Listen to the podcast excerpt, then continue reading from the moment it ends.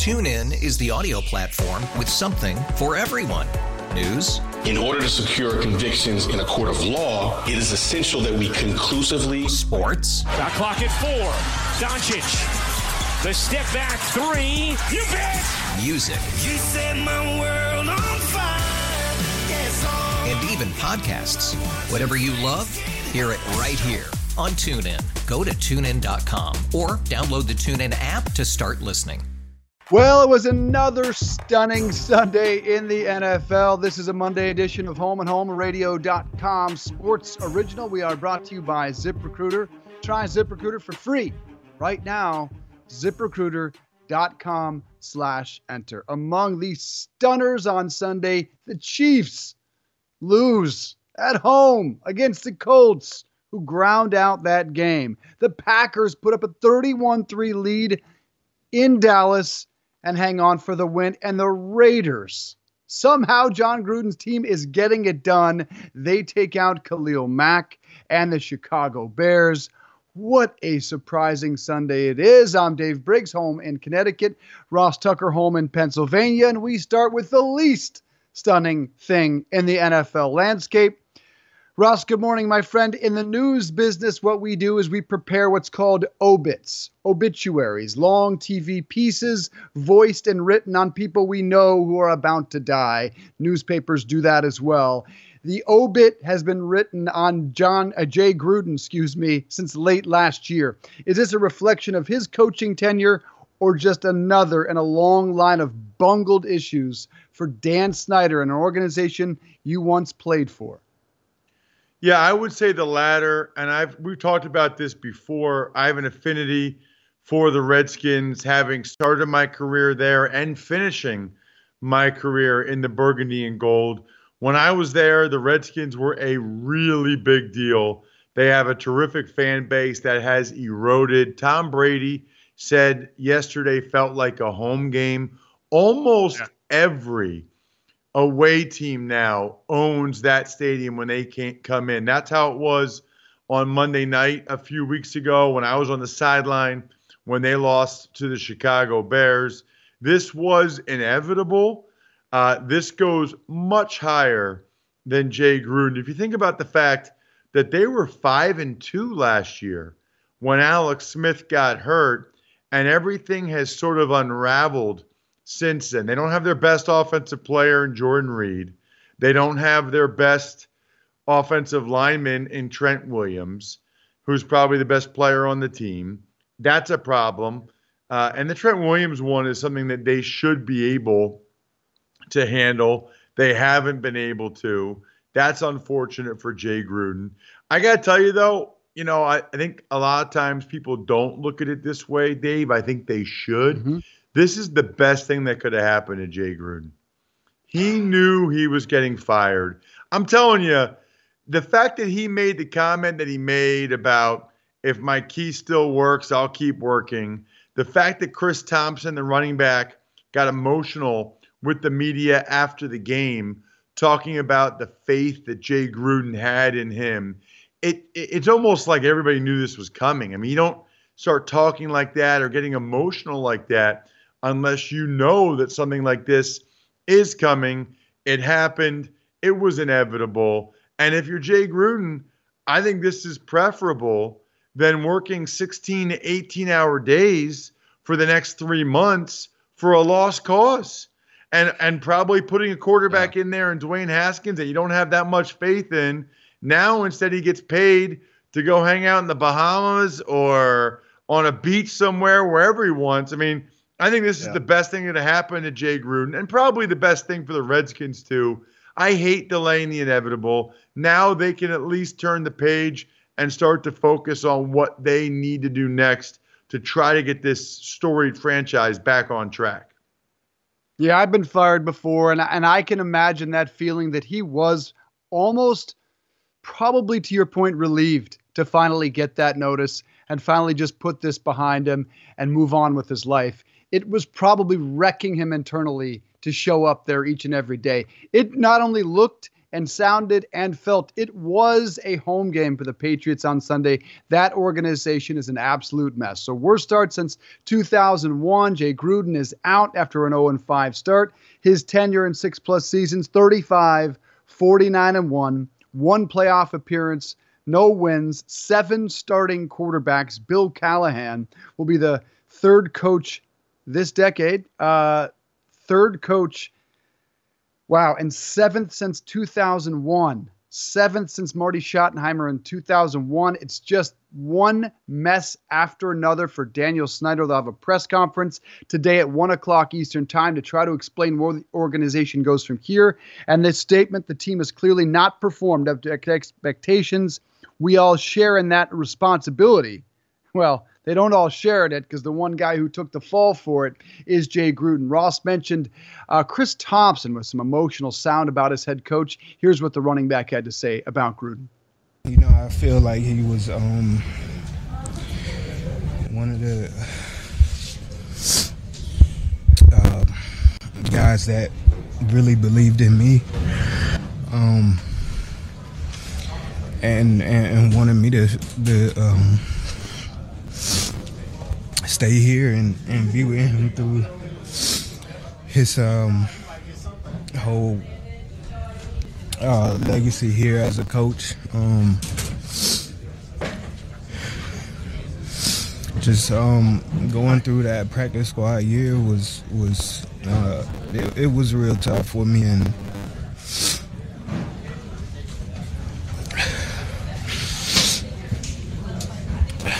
It's um, it's tough, man. Wow, that is some emotional sound from Chris Thompson before his head coach was fired. You can tell they cared about that guy. He is now out. Um, and listen to this note from our terrific staff here. The Washington staff once consisted of Kyle Shanahan, Sean McVay, and Matt LaFleur. Ross Tucker, how more indicative can you have about the tenure uh, uh, of both Jay Gruden and Dan Snyder and Bruce Allen to watch those talented assistants walk out the door and now be looking for whom who wants to come take over this organization that is respected in the coaching ranks? Well so in fairness you know they had their issues with the shanahans did daniel snyder after the rg3 stuff. So they weren't going to hire kyle shanahan and then McVay and LaFleur were both on the Redskins coaching staff when Jay Gruden, you know, was leading the Redskins to the playoffs with Kirk Cousins. So, um, you know, I, I, it is kind of interesting that all three of those guys were on the staff at one point, but that doesn't really have a big impact on me. I, my guess is that Daniel Snyder will throw an absolute blank checkbook at Lincoln Riley uh, because I think Daniel Snyder wants nothing more than Dwayne Haskins to succeed, since that was pretty much ha- his handpicked guy. And so I think that's what we're going to see. I, I don't know if they'll be able to get him. I know this Daniel Snyder can be very persuasive. I know many people that have been pursued by him, going all the way back to Steve Spurrier. When he really wants something, he can be very persuasive in many ways. He can be very aggressive. And so, if he hasn't already made a call to Lincoln Riley, I can almost guarantee that's coming. I don't think Lincoln Riley will do it, but I guess everybody has a price. And you know, maybe Lincoln Riley thinks he can work magic with Dwayne Haskins. I don't know. I'm just going to put myself in Lincoln Riley's position and think about what that means to my current job, my future, my past, my present. No goddamn way I am taking that job. Easier said than done. To your point, they might throw seven, eight, nine, ten million Gruden type deal at Lincoln Riley. No money is worth taking that job where you are bound to fail, where you are going to have that meddling owner in your business each and every day, screwing things up. an awful stadium and no real hope. And, and without a quarterback and a stadium, you're in deep trouble as an NFL organization. If you are Lincoln Riley, you can stay in Norman, Oklahoma, compete for a national title, get whatever transfer and whatever recruit quarterback you want in this country, and they'll build a statue for you someday, and they'll name a football field after you someday, and you will be a walking legend, and you can retire and be the governor of Oklahoma. And oh, by the way, in college ranks, he can still make six, seven million dollars, and probably will before too long. No way, Lincoln Riley. Don't do it. Don't even consider it. And that's the name that they will certainly turn to at some point, the young Oklahoma head coach. Let's move on to those surprises we talked about on Sunday. And oh, by the way, we will talk to Craig Hoffman from 1067 The Fan in D.C. about what this means for the Redskins organization. Maybe he has a name or two that they will turn to beyond Lincoln Riley. Uh, so we'll get some local reaction there on Home and Home. But now that other stunner in the NFL on Sunday, and there were several, but I think the first is Kansas City losing to the Colts. The Colts team that, by the way, lost to the Raiders at home a week ago. That's the beauty of the NFL. How quickly things can change, how you are on top of the planet one day, and then the next week you are simply knocked down the totem pole. So the Chiefs score 13 points, Colts 19. The lowest Patrick Mahomes team, uh, Patrick Mahomes led team had scored was 26. The fewest points they'd scored prior to this was 26. They got half of that. This was all about the running game. This was all about playing man coverage in the secondary. Now, there's a lot of injuries that factor in, but the running game kept the ball out of Patrick Mahomes' hands. 45 carries, 180 yards. Marlon Mack was huge, 132 yards in this game. The playbook is out there, Ross. How to keep the ball out of Mahomes' hands, how to play keep away. Can other teams use that playbook, or does Indy just have a completely unique personnel package that allows them to do this? Well, I think they're going to try. I think uh, other teams are certainly going to try. This is not new, right? I mean, you're going against an opponent that has a terrific quarterback, really explosive offense, trying to play keep away, trying to run the football and possess the ball. This is not something that was just invented. It's been going on forever. I can remember when the Giants beat the Buffalo Bills and that K gun offense back in 1990. They just ran Ottis Anderson, OJ Anderson over and over again in that game. And Scott Norwood pushed it right and they were able to win.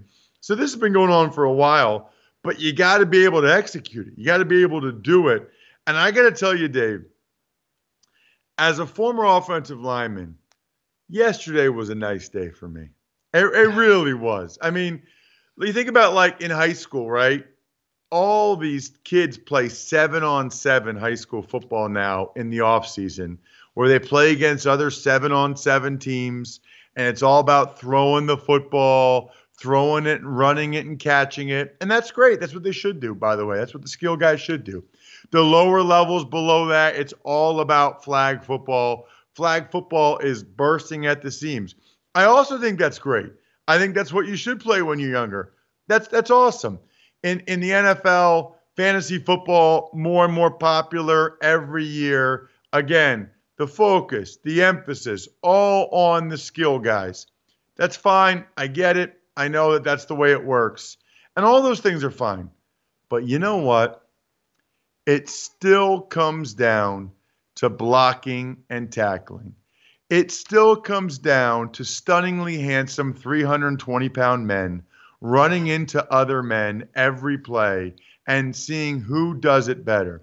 And you look at the big games yesterday, the Raiders pounded the Bears up front on both sides of the ball. How about the Packers getting all after Dak Prescott and then running the ball with Aaron Jones, and then the nightcap 48 bone rattling carries behind Big Q, number 56, and that Colts offensive line.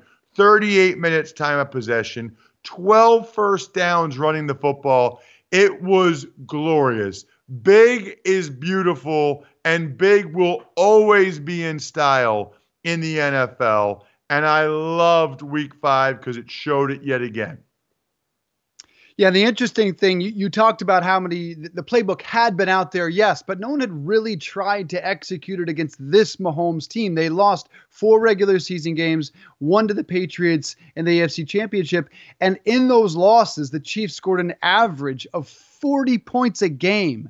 40 points a game in their five losses last year. So no one had come close to executing a playbook that would slow this down. Time of possession. It's a boring stat, but it was 37 Colts, 22 Chiefs. They kept that offense off the field. Now, if you watched that game last night, you came away thinking Patrick Mahomes' left ankle is a bigger deal than you thought previously. Now, part of that is an offensive lineman. You may have seen the video, stepped on his left ankle. Look, it had already been severely taped up, looked like it rolled it yet again. He was very gimpy. That left ankle is something to watch in the weeks ahead. Could they even give him a week off? Not clear, but he is not healthy. And until they get Tyreek Hill back, going to be hard to beat that man coverage. Great quote from Frank Reich, the former backup quarterback, the coach of the Colts. He said, The one emotion we were not feeling is shock. Everyone else around the NFL was shocked. He talked about all week, one of the best practice weeks we've had ever in my coaching tenure. And he just felt that that team believed they could go in there and win, and they were not shocked. Kansas City has other issues 36 rushing yards in this game, 11 penalties for 125 yards. That's surprising. And and Ross, I wanted to ask you about a man many think is the best best play caller of our generation. Fourth and one, five minutes to go, Andy Reid, a very predictable up the middle run call, snuffed out by the entire Colts defensive line. Did that play calling surprise you or indicate Mahomes is banged up? I, I didn't like it. Um, first of all, I'll say this, Dave. Any third or fourth and short that's less than one yard, one yard or less, that teams don't quarterback sneak, I- I'll never understand it. That's what the Patriots would do. You know, in general, when it comes to football, think about what Bill Belichick would do and do that. I'm not saying the guy's perfect. He's not. He's had a lot of bad draft picks and stuff. But in general, it's like the Jalen Ramsey trade. You know, would you trade two first round picks for Jalen Ramsey? Do you think Bill Belichick would ever do that? Absolutely not. Two first round picks and 17, 18 million dollars a year. No. In short yardage, they would do quarterback sneak with Tom Brady. I don't know why more teams don't do it. I definitely don't like a slow handoff like that where you're pulling a lineman. I, I don't know why the Patriots never do that. Their only short yardage and goal line run, Dave, is inside zone both ways. Because when you're pulling a lineman, there's a chance for space there's more of a chance for penetration. They don't do it. I, I just certain things that teams do. There's a reason why the Patriots are undefeated. I did not like the play call by Andy Reid at all. He's a terrific play caller, but maybe not in short yardage situations. And I didn't like taking it out of Patrick Mahomes' hands one way or the other. And they got even bigger issues. I mean, how yeah. bad is Chris Jones hurt? How bad is Anthony Hitchens hurt? How bad is Sammy Watkins' hamstring? I mean, they were dropping like flies last night. Eric Fisher, they're going to need back. And here's Patrick Mahomes talking about that injured ankle. Patrick, what, uh, what happened to your ankle and, and um, how's it going? Yeah, um, uh, just re aggravated a little bit there in the, the first half and then uh, got stepped on in the second half. And I mean, obviously, it's going to be a little sore tomorrow, but uh, uh, for me, just kind of going into treatment and uh, getting it getting it better so I can be prepared for next week. Now he still passed for 321 yards, did Mahomes, and if, and if you saw the touchdown pass, well, it was as remarkable a play as you will see all season from any healthy quarterback. So even at 70, 80 percent, he's still the best at that position. And Jacoby Brissett was well, I think very average, below average. A terrible interception. Just didn't see the Honey Badger, threw it right to him. So he throws 151 yards. That interception, he did rush for a touchdown. Uh, buried in this, Adam Vinatieri suddenly looks just fine. He hits four field goals, the oldest player in the NFL thought we were going to see him retire, but he has delivered. The real part of the playbook, though, we can see if teams can emulate it down the road, is that Kansas City run defense. It is vulnerable to say the least. It is third worst in the in the league when it comes to yards, and right now second worst 5.3 yards per carry the Kansas City Chiefs run defense is allowing. Every team will aim to exploit that. Can they do it? Do they have the horses up front? They certainly will try. We're going to get to another uh, thriller of a game. Was that over there in London at Tottenham Hotspur Stadium, a beautiful stadium, by the way. Raiders and the Bears in just a bit. But first, Ross Tucker, what do you got? Well, look, the Redskins need to hire a head coach. There's no better place to do that than ZipRecruiter. Why not? Hiring can be a slow process. Don't let it be, Daniel Snyder. Cafe Altura's COO Dylan Miskowitz needed to hire a director of coffee for his organic coffee company, but he was having trouble finding qualified applicants. So you know what he did? He switched to ZipRecruiter. ZipRecruiter doesn't depend on candidates finding you, it finds them for you. Its technology identifies people with the right experience and invites them to apply to your job. So you get qualified candidates fast. Dylan posted his job on ZipRecruiter and said he was impressed by how quickly he had great candidates apply. He also used ZipRecruiter's candidate rating feature to filter his applicants so he could focus on the most relevant ones. That's how he found his new director of coffee in just a few days. The results like that, it's really no wonder four out of five employers who post on ZipRecruiter get a quality candidate within the first day. See why ZipRecruiter is effective for businesses of all sizes. Try ZipRecruiter for free at our web address, ziprecruiter.com slash enter. That's ziprecruiter.com slash enter. ZipRecruiter.com slash E N T E R. ZipRecruiter, the smartest way to hire.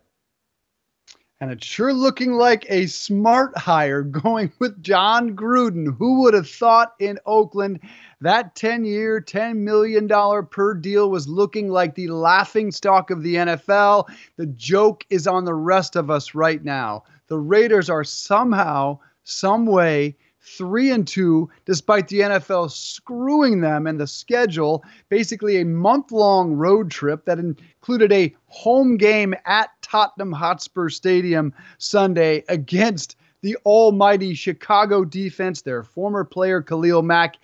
Everything was going against the Raiders into this game. They were banged up. They've had Tyrell Williams is out this was a game that seemingly could not go the Raiders' way. But two weeks in a row, they beat the Colts a week ago, and now they go in to London and 24 21. It's a win over the Bears. Khalil Mack, very quiet in this game. The Raiders had the pass rush, four sacks. Oakland did blow a 17 0 lead in this game, but Josh Jacobs grinding it out helping uh, put a capper on a 97 yard game winning drive for the Raiders. Are they the biggest surprise, or at least top three biggest surprises in the league to you this year? What's stunning you about the way Jon Gruden goes out there and continues to win? I am very surprised by the Raiders. Uh, the last couple weeks, they've been the bullies. They've been the best team up front in the games at Indy. I mean, the same team we just saw run over the Chiefs last night, the Raiders ran over and through the Colts in Indy the week before. Now, against the monsters of the Midway, that Bears defense to score 24 points, to have a 93 yard game winning drive. Really, if it weren't for Trevor Davis fumbling near the goal line, or the miscommunication between Derek Carr and Josh Jacobs, it would have even been worse. I mean, the Raiders thoroughly dominated that game. Kudos, I guess, to the Bears for finding a way with Allen Robinson to get back and to get the lead. But that Bears defense could not seal the deal. I am so impressed by what the Raiders have done so far this year.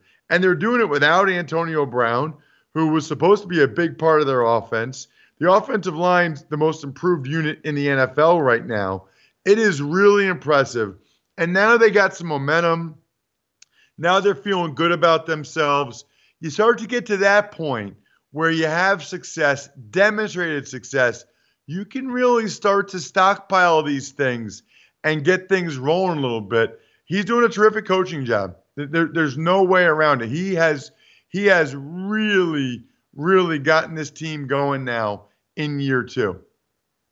One of the guys that the Raiders were able to draft by trading away Khalil Mack and getting the picks was Josh Jacobson. Boy, the rookie running back has been spectacular. And Jon Gruden, classic speech in the locker room, congratulating his team afterward. Listen to this. Hey, listen, I don't have a disco in here. I don't have a disco. Well, let's all start dancing. Hey, say this, man. I'm 56 years old. That's the most fun I've ever had tonight, man. I am so proud of you. You have no idea. I mean, we've been through a roller coaster already, but what you proved today is one thing. You can beat anybody, anywhere, on any time zone. You got uh, We're going to have a great flight home. We have some injuries. Uh, I want everybody to have a great bye week. You have a whole week off. That was a popular move in the Tottenham locker room, giving the guys the whole week off. Um, I want to get your thoughts on Chase Daniel, 22 of 32, 22 touchdowns. If he still, in your opinion, Ross looks better than Mitch Trubisky. But first, take me into that locker room. We've heard a lot of the antics from Jon Gruden, which bug people. But if you're in that locker room, you hear that speech. How inspired are you? That was pretty awesome. That that was pretty awesome. And when people ask me what I miss about football, I certainly miss the violence and running into people, but you miss that. You know, it's like anything else in life. It's it's hard to get those highs and frankly those lows as well that you get when you're a part of a team like that, especially in pro football. But when you're with a whole group of men and you're all working for a common goal and you all put the time in and sacrifice and fly over to London and to get a huge win like that, that that was awesome. That was really really cool. I bet they had a great flight back, and the week off is nice. Guys care oh. a lot about their bye week and the time off. Look, I don't care what job you have. Your coach gives you your your boss gives you a victory Monday. You get Monday off when you weren't expecting it. That's awesome. You get the whole week off, especially when you have a bye this early in the season. That's rare and that's special. A whole week off. Always bet on black as this team prepares to go to Las Vegas is sounding like quite the slogan as they prepare for the move to Vegas. All right. It is a quarterback dominated league, but I can't figure out why why we can't start considering a running back for the MVP because the way Christian McCaffrey is changing the game of football, leading the Carolina Panthers, throwing them on his considerable shoulders, is unrivaled in football right now. Another mind blowing performance for Run CMC against the Jags on Sunday 34 27. Carolina wins again. CMC ties a career high 237 total yards, three touchdowns on one an 84 yard scamper. He hit 21.95 miles per hour, according to Next Gen Stats. That ties the fastest touchdown in the NFL this season. Kyle Allen's been spectacular. He is 3 0, first undrafted QB to win his first four career starts since a guy named Kurt Warner. And yes, there was Brian Burns, 59 yard fumble recovery for a touchdown. He played an outstanding game on the defensive side. But Ross, should McCaffrey be at least in the conversation for the most valuable player award in the NFL? There is no doubt. Uh, yesterday, he actually came off the field at the end of the game a couple times because he had cramps, but he has carried that team. Now, in fairness, Kyle Allen, the young quarterbacks, played pretty well. And at least going into yesterday, they had the number one ranked defense. So I, I think on some level, you know, that's probably hurts him. But it's just in such stark contrast, Dave, to everything else we see these days in the NFL with running backs by committee and two and three running backs splitting time. I mean, it's just it's incredible. It, I guess this is kind of how it used to be with the bell cow running back, the three down back. But what he has done is special. They run their entire offense through him. He's good blocking. He's good running between the tackles. He's got great speed. He had another long touchdown run. He is outstanding catching the ball out of the backfield. He's tremendous. And he kind of reminds me on some level, Dave, of like Jonathan Taylor from Wisconsin in college football, where he should absolutely be in the discussion for the Heisman Trophy in college football. But with what Joe Burrow and Jalen Hurts and Tua Tagovailoa are doing, it's just hard for a running back compared to a quarterback. Well, in the NFL, with what you know Russell Wilson and Patrick Mahomes are doing, it just makes it hard for Christian McCaffrey. I mean, at both levels, right, Dave? It's going to be hard for a non-quarterback to ever win the Heisman, to ever win the MVP again, quite frankly. But we got a couple running backs this year at both levels that look like they're going to give it a heck of a run.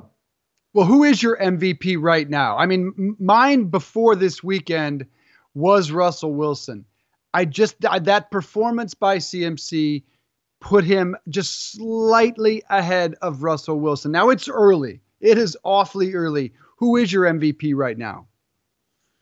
I'm gonna. I, I would go Russell Wilson um, because I think he has played that well you know, he's been an MVP candidate a number of times, and this is the best yeah. I think he's ever played. But I, I got to tell you, I think right now it's probably Russell Wilson one, McCaffrey two, Mahomes three, trying yeah. not to be a prisoner of the moment because McCaffrey and Russell Wilson were good and, and Mahomes not as much. Mahomes still made a couple ridiculous throws, just absurd throws in the first half. But here's the thing as entertaining as those are, and we all go crazy on social media or whatever, that's not that's not what should get you the MVP or not. The MVP should be production for your team. And Mahomes has been productive, but this is two games in a row. He had no touchdown passes against the Lions, whereas Russell Wilson's carrying that team. Christian McCaffrey carrying that team. So I'd give those guys the slight edge. I mean, they only have five games so far and one of them for Mahomes wasn't real good. And injuries count, unfortunately. Yeah, I, I I think McCaffrey's going to find himself. If I were a young kid and I were to buy an NFL jersey, there is no question the NFL jersey I would buy. McCaffrey would be my my favorite player. Now I'm 42, so the only jersey I'm going to buy is is Gardner Minshew because on the other side of that football game was Minshew Mania. They gave out a ticket package with the mustache, the headband, and the jerseys are taken over. The T-shirts are taken over. By the way, he was good again. Gardner Minshew, albeit in the loss, 374 yards, two touchdowns. He has played spectacular. There will certainly be a conversation the way he's played about who starts. I think at this point he owns that starting position, regardless of what happens with Nick Foles moving forward. Continuing with the surprises in the NFL, we spent the greater part of the last week talking about how the Minnesota Vikings could not throw the ball and how Kirk Cousins could not lead this team to the promised land. Again, it's only one week and the New York Giants defense is awful. But Kirk Cousins was spectacular on Sunday. You got to evaluate him against who he played. 28 to 10 Vikings beat the Giants Sunday. Cousins 22 of 27, 306 yards, two touchdowns. And a couple of days after apologizing to Adam Thielen on his podcast sitting next to him, Thielen gets hooked up. Seven for 130 and two touchdowns. Still not sure how happy Stefon Diggs is. Says he's happy to be there, sorta.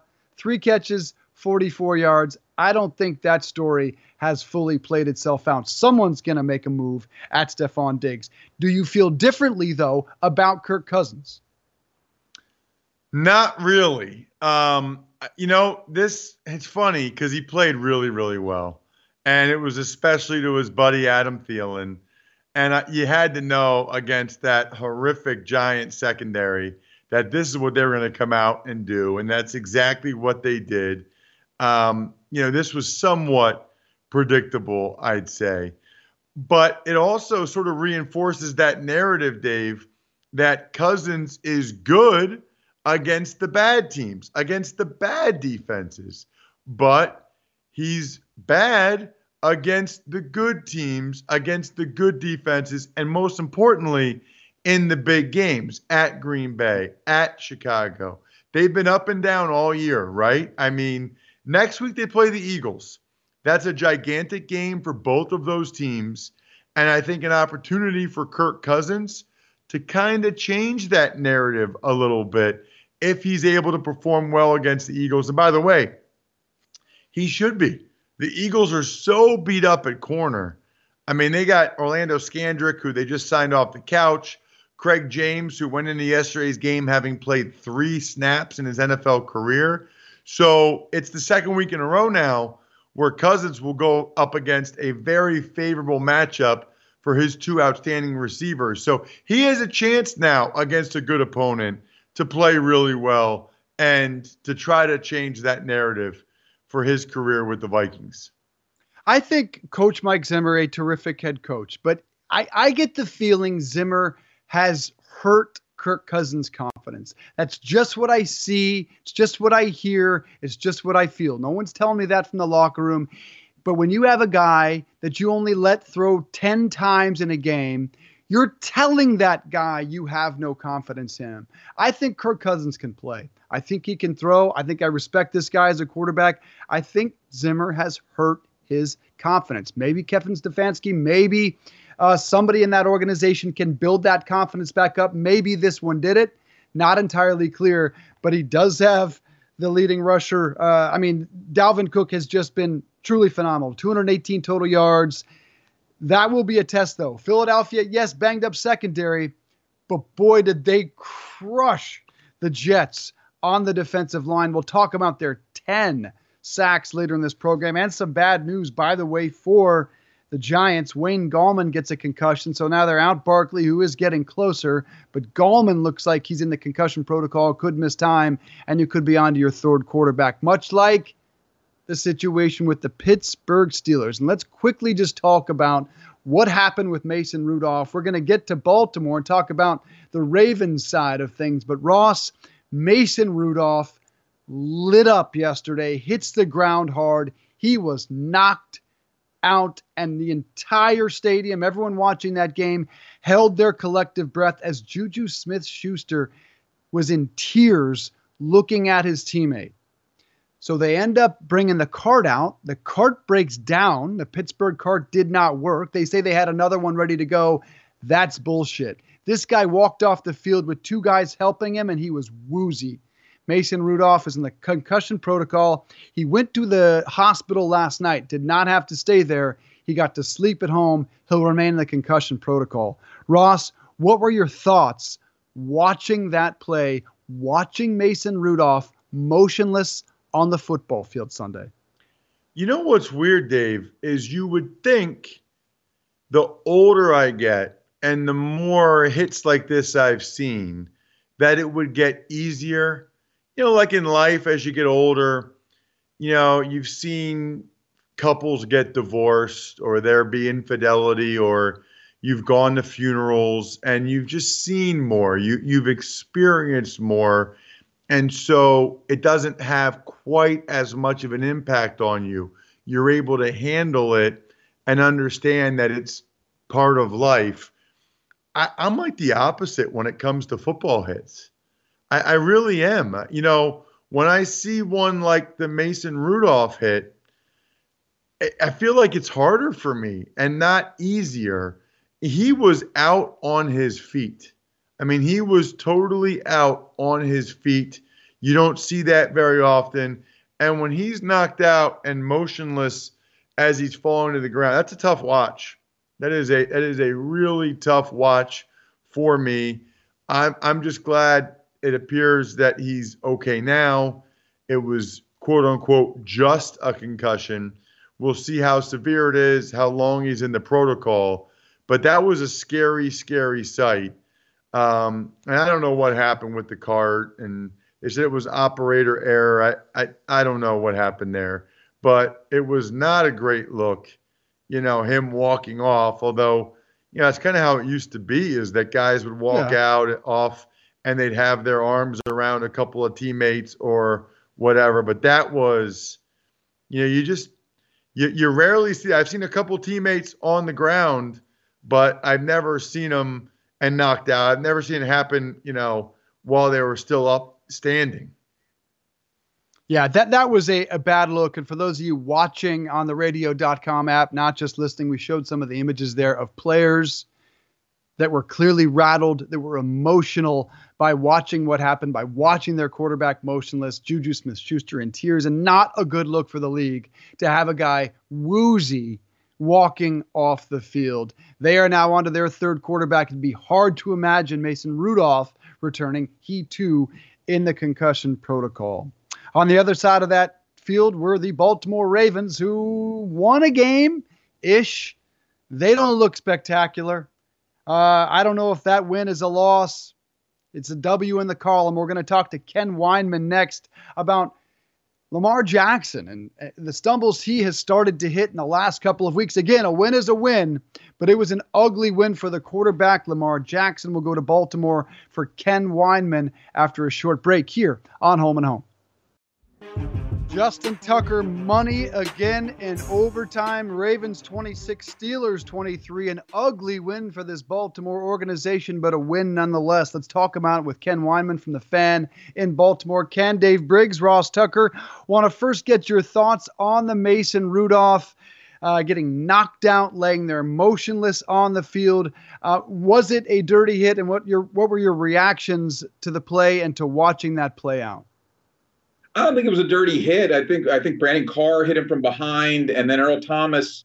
He, he tried to put his shoulder in his chest, and I think one of the problems we have here, and, and I never, I found out as a Jewish white guy that I was much better talking about sports and playing them early on. But I think we're trying to legislate violence out of a violent game, and this is one of the ugly things that happens in football. They guys get hit hard. I don't think Earl Thomas tried to intentionally hurt him but the optics weren't good. I also the the fact that that cart didn't work. The NFL said there was another cart, but Mason Rudolph trying to walk off the field just didn't look good at all. But I know I don't think it was a dirty hit.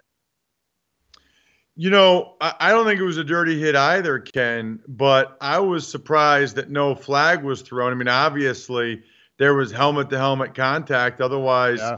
uh, correct me if I'm wrong. There was not a flag thrown, right, Ken? There, so here's the thing. Originally, there wasn't, but they did call it. Uh, I, I think that the flag came about 20 seconds late, and they did call unnecessary roughness or roughing the passer on that play. But originally, there was no flag, but they ended up calling it. Yeah, I was watching it, and I didn't see him throw a flag, and then I I couldn't remember. It, it's it's a rare thing to have the player's injury be so stunning that you mm-hmm. almost lose track of whether or not a flag was thrown. I've been around football a long time. You know, it's rare to see a guy knocked out and unconscious while he's falling to the ground. Speaking of roughing the passer and stuff like that, one of the things that I respect about you, Ken, is how you can be objective even though you're down there in Baltimore. What did you think of the controversial roughing the passer penalty that the Ravens uh, took advantage of on the game tying field goal drive at the end of regulation. I know Gene Steratore and others have come out and said they didn't think it should have been called. Awful call, but th- this is. I, I, don't know about you guys because we always say, well, officiating's bad, but I think it's gotten to a level where it's almost an epidemic because the officials, they've become over officious. That was a terrible call, but the, the Steelers got the benefit of, of some bad calls earlier. The Devin Bush interception, Gene Steratore said that clearly the, the ground helped him secure that ball. He said that it would get reversed. It didn't. That was uh, Lamar's second interception. Uh, the, the the first interception, they thought there was pass interference, and uh, Harbaugh had said a couple weeks ago he won't even challenge that anymore unless it's blatantly obvious because he knows they won't overturn pass interference. So, and there was another call where he challenged whether a ball was complete, and Steratore said no, he never had it. And of course, they went back to the booth and they said it was a catch. And and then between the holding penalties, every other play, I love football, so I'm going to watch it anyway. But football, because of the officiating, and just not the Ravens game yesterday, but a lot of games have become hard to watch because of all the flags. Yeah, you've got a lot of company in criticizing the officiating this season. I mean, look at last night's game, just filled with penalty flags late in the night. It became hard to watch at some point, despite the fact you're watching one of the most entertaining teams in football.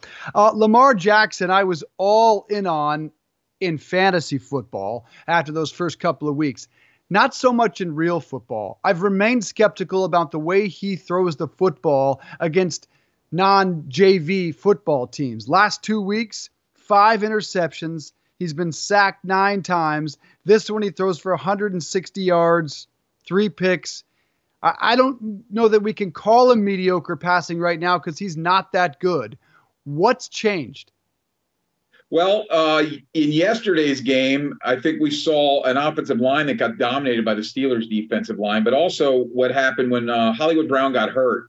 It just seemed like he really struggled to find guys open in the game. Uh, Lamar is struggling. He did not play well yesterday. I thought he played uh, better the the week before against Cleveland. There were some drops, but yesterday he was not good. This is an odd game because I thought the Ravens got dominated on both sides of the line of scrimmage and then somehow still figured out a way to win. But uh, Lamar Jackson is regressing a little bit. I think the hits might be adding up a little bit. I still have a lot of confidence that he's going to be a good quarterback, but yesterday was not a good day for him. And I think also some of the mechanics stuff, he's starting to kind of regress with some of his, his mechanics, like the, the the sidearm throw. And I think he needs to get back to thinking about what he's doing when he's passing the ball, which is something that we saw in training camp. He didn't look like he was thinking anymore, and he looked good. I think some some I, I think the hits are adding up on him. Ken, I'm curious when when you get on the air today down there in Baltimore, because one of the things I love about this show is getting the the pulse and the heartbeat of what the fans in the big cities are thinking. Obviously, your show available on the radio.com app and as well as radio.com. What do you think the level of concern will be about both Lamar Jackson and really just this Ravens team in general, even though they won? Uh, that's a good question. I think that Lamar, Lamar to me is down on the level of concern, but there are people. There's a portion of this fan base that doesn't didn't believe in him at the start of the year, so they'll be loud this week. The thing that, and I don't know how close you've watched the Ravens this year, but the Ravens used to be a team where you could always count on their defense, and it doesn't really show in the numbers yesterday. But I think part of that is about who they played. But this defense stinks. They got one sack yesterday. They got one sack the week before. Wink Martindale's blitzing and he can't get to the quarterback. After Mason Rudolph got hurt, they let Devlin Hodges get comfortable throwing the football. And this is a kid that never, I don't think he ever threw a snap, a undrafted rookie from Samford.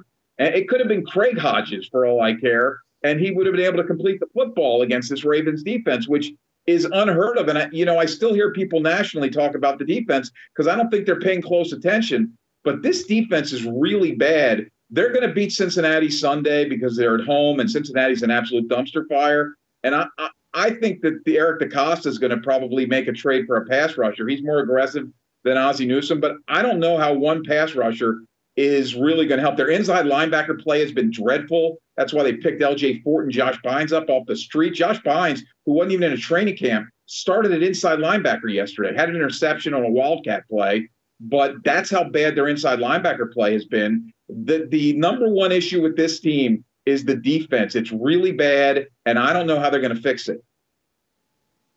What is Harbaugh saying about that unit? He said, well, what he says is we, we're going to clean every week. We hear sort of the same thing. We're going to clean it up. We're going to clean up. Now, some of the back end stuff they can clean up. They've had some miscommunication things.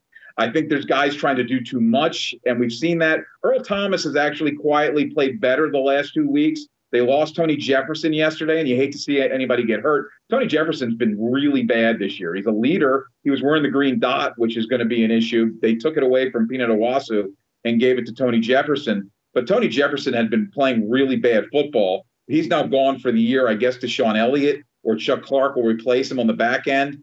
Uh, but I the, the the back end, I think they can they can clean up a little bit. They'll get Jimmy Smith back in a week or two. The inside linebacker play and the pass rush, I don't know. They cut Tim Williams last week because he couldn't get after the quarterback. He'd just been really bad. Tyus Bowser, who was a second round pick a couple years ago, has been really bad. So I don't know that the guys they have in house can fix their problems. Ken, do you think the Ravens deserve to win that game yesterday?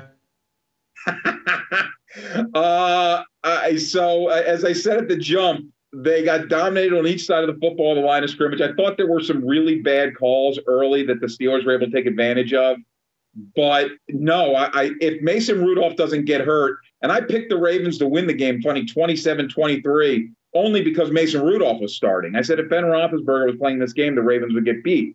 And then Rudolph gets hurt, and the Steelers probably still should have won the game because the Ravens couldn't get after Devlin Hodges. Uh, did they deserve to win the game? It's football. There's the, the the numbers to me show that they were fortunate to win this game.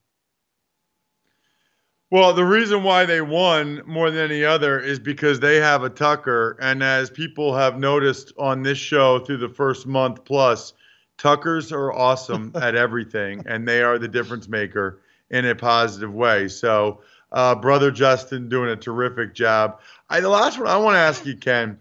I, I know from living down there that there's a very I don't I wouldn't even call it a friendly rivalry, but very much a rivalry between Baltimore and Washington, the Beltway, uh, certainly Ravens and Redskins. Just wanted to get your thoughts on, you know, as John Harbaugh just keeps rolling with the Redskins firing Jay Gruden this morning and how much glee the people in Baltimore and Ravens fans will take about the continued train wreck that is the Washington Redskins.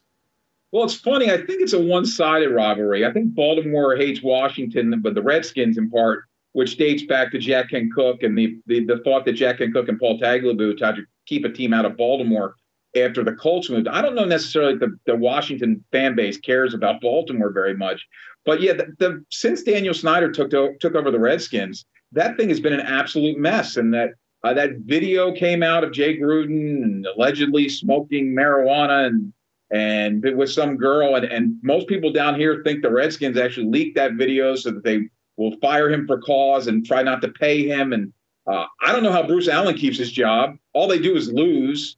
They've got a guy in Trent Williams who has told them he doesn't want to play for them. They could have gotten a first round pick for him, and he's still there. They took a quarterback that the coaching staff allegedly didn't want.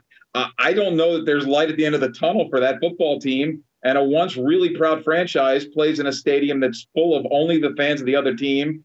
And I don't know how it's getting better anytime soon. Uh, Baltimore fans will enjoy that once they they uh, they get over the problems that the Ravens have, uh, because th- this football team is three and two, but it doesn't look great right now. They're gonna, like I said, they'll beat Cincinnati if they play like this in Seattle in a couple weeks. Russell Wilson's to tear them apart. Yeah, feels like a very different three and two than the Oakland Raiders, who we talked about earlier in the show. As for that Gruden video, uh, Pro Football Talk says that is old video, been around yes. for like a year. So yeah, the theory is that someone just put it back out there in the bloodstream. Ugly how they're dealing with that. But Ken Weinman, great to have you, sir. We'll see if those Ravens can improve that defense and Lamar can start throwing to the guys in his jersey next week. Thank you, sir. Take care. Uh, one Steelers note, we had to mention Ross Tucker, and that was one of our favorite stories of the weekend. Adam Schefter reporting that Big Ben, though he didn't play a week ago, was fined for wearing an Apple Watch on the sideline while in his sling. What was your reaction to that? The reports are Big Ben's pretty furious about that. Well, I just thought it was funny because it's like the the thought process is it can be an additional communication device, which right. is illegal. But like the idea that Ben Roethlisberger of all people has hatched some like illegal communications device scheme where he's like somehow saying into his Apple Watch and giving Mason Rudolph some. T- I mean, it's hilarious. It really like the whole out of every player in the NFL. I would tell you, I think Ben would be the last one. And I but you like some, when they. F- you like these uniform vi- like you you believe the NFL has to find guys in situations like this, don't you? That's usually your take here. No, not a guy that's not suited up. Not a guy that's Okay, on the sideline injured who's just wearing a watch. It's a lot different to me than a guy that's inside the white lines in uniform having something hard on his wrist. Because to me, it's always like, you know, if you're allowed to have something hard on your wrist, then why can't you have your whole forearm be like a bionic forearm? I'll make a, I'll put a Flavor Flav watch on my forearm and just start smashing people with it. No, I have no problem with Ben uh, or any player that's injured wearing a watch. Man, I didn't even know that. Like, I'm confused. Are there other injured guys that don't have watches on the sideline? Like, if you go and look at every injured guy, I'm pretty sure some of those guys have watches. I'm I'm quite certain. Yeah, it was a strange violation, and Ben uh, reportedly said his wife addressed him because he's unable to do it himself. One of one of those interesting moves by the NFL. We're going to take a quick break. When we come back, is Teddy Bridgewater going to get a starting gig in this league after this season? Uh, looked pretty spectacular, outstanding game on Sunday. Uh, the Denver Broncos, is there a fire sale coming to my favorite team who finally got on the win column? And the dumbest decision of the week comes from the New York football Jets, but there was something spectacular at their tailgate in the parking lot. That's coming for you in the nine o'clock hour. Home and home back after a quick break. TuneIn is the audio platform with something for everyone. News, In order to secure convictions in a court of law, it is essential that we conclusively sports, Shot clock at four. Doncic. The step back three. You bet. music, You set my world on fire. Yes, and even podcasts. Whatever you love, hear it right here on TuneIn. Go to tunein.com or download the TuneIn app to start listening.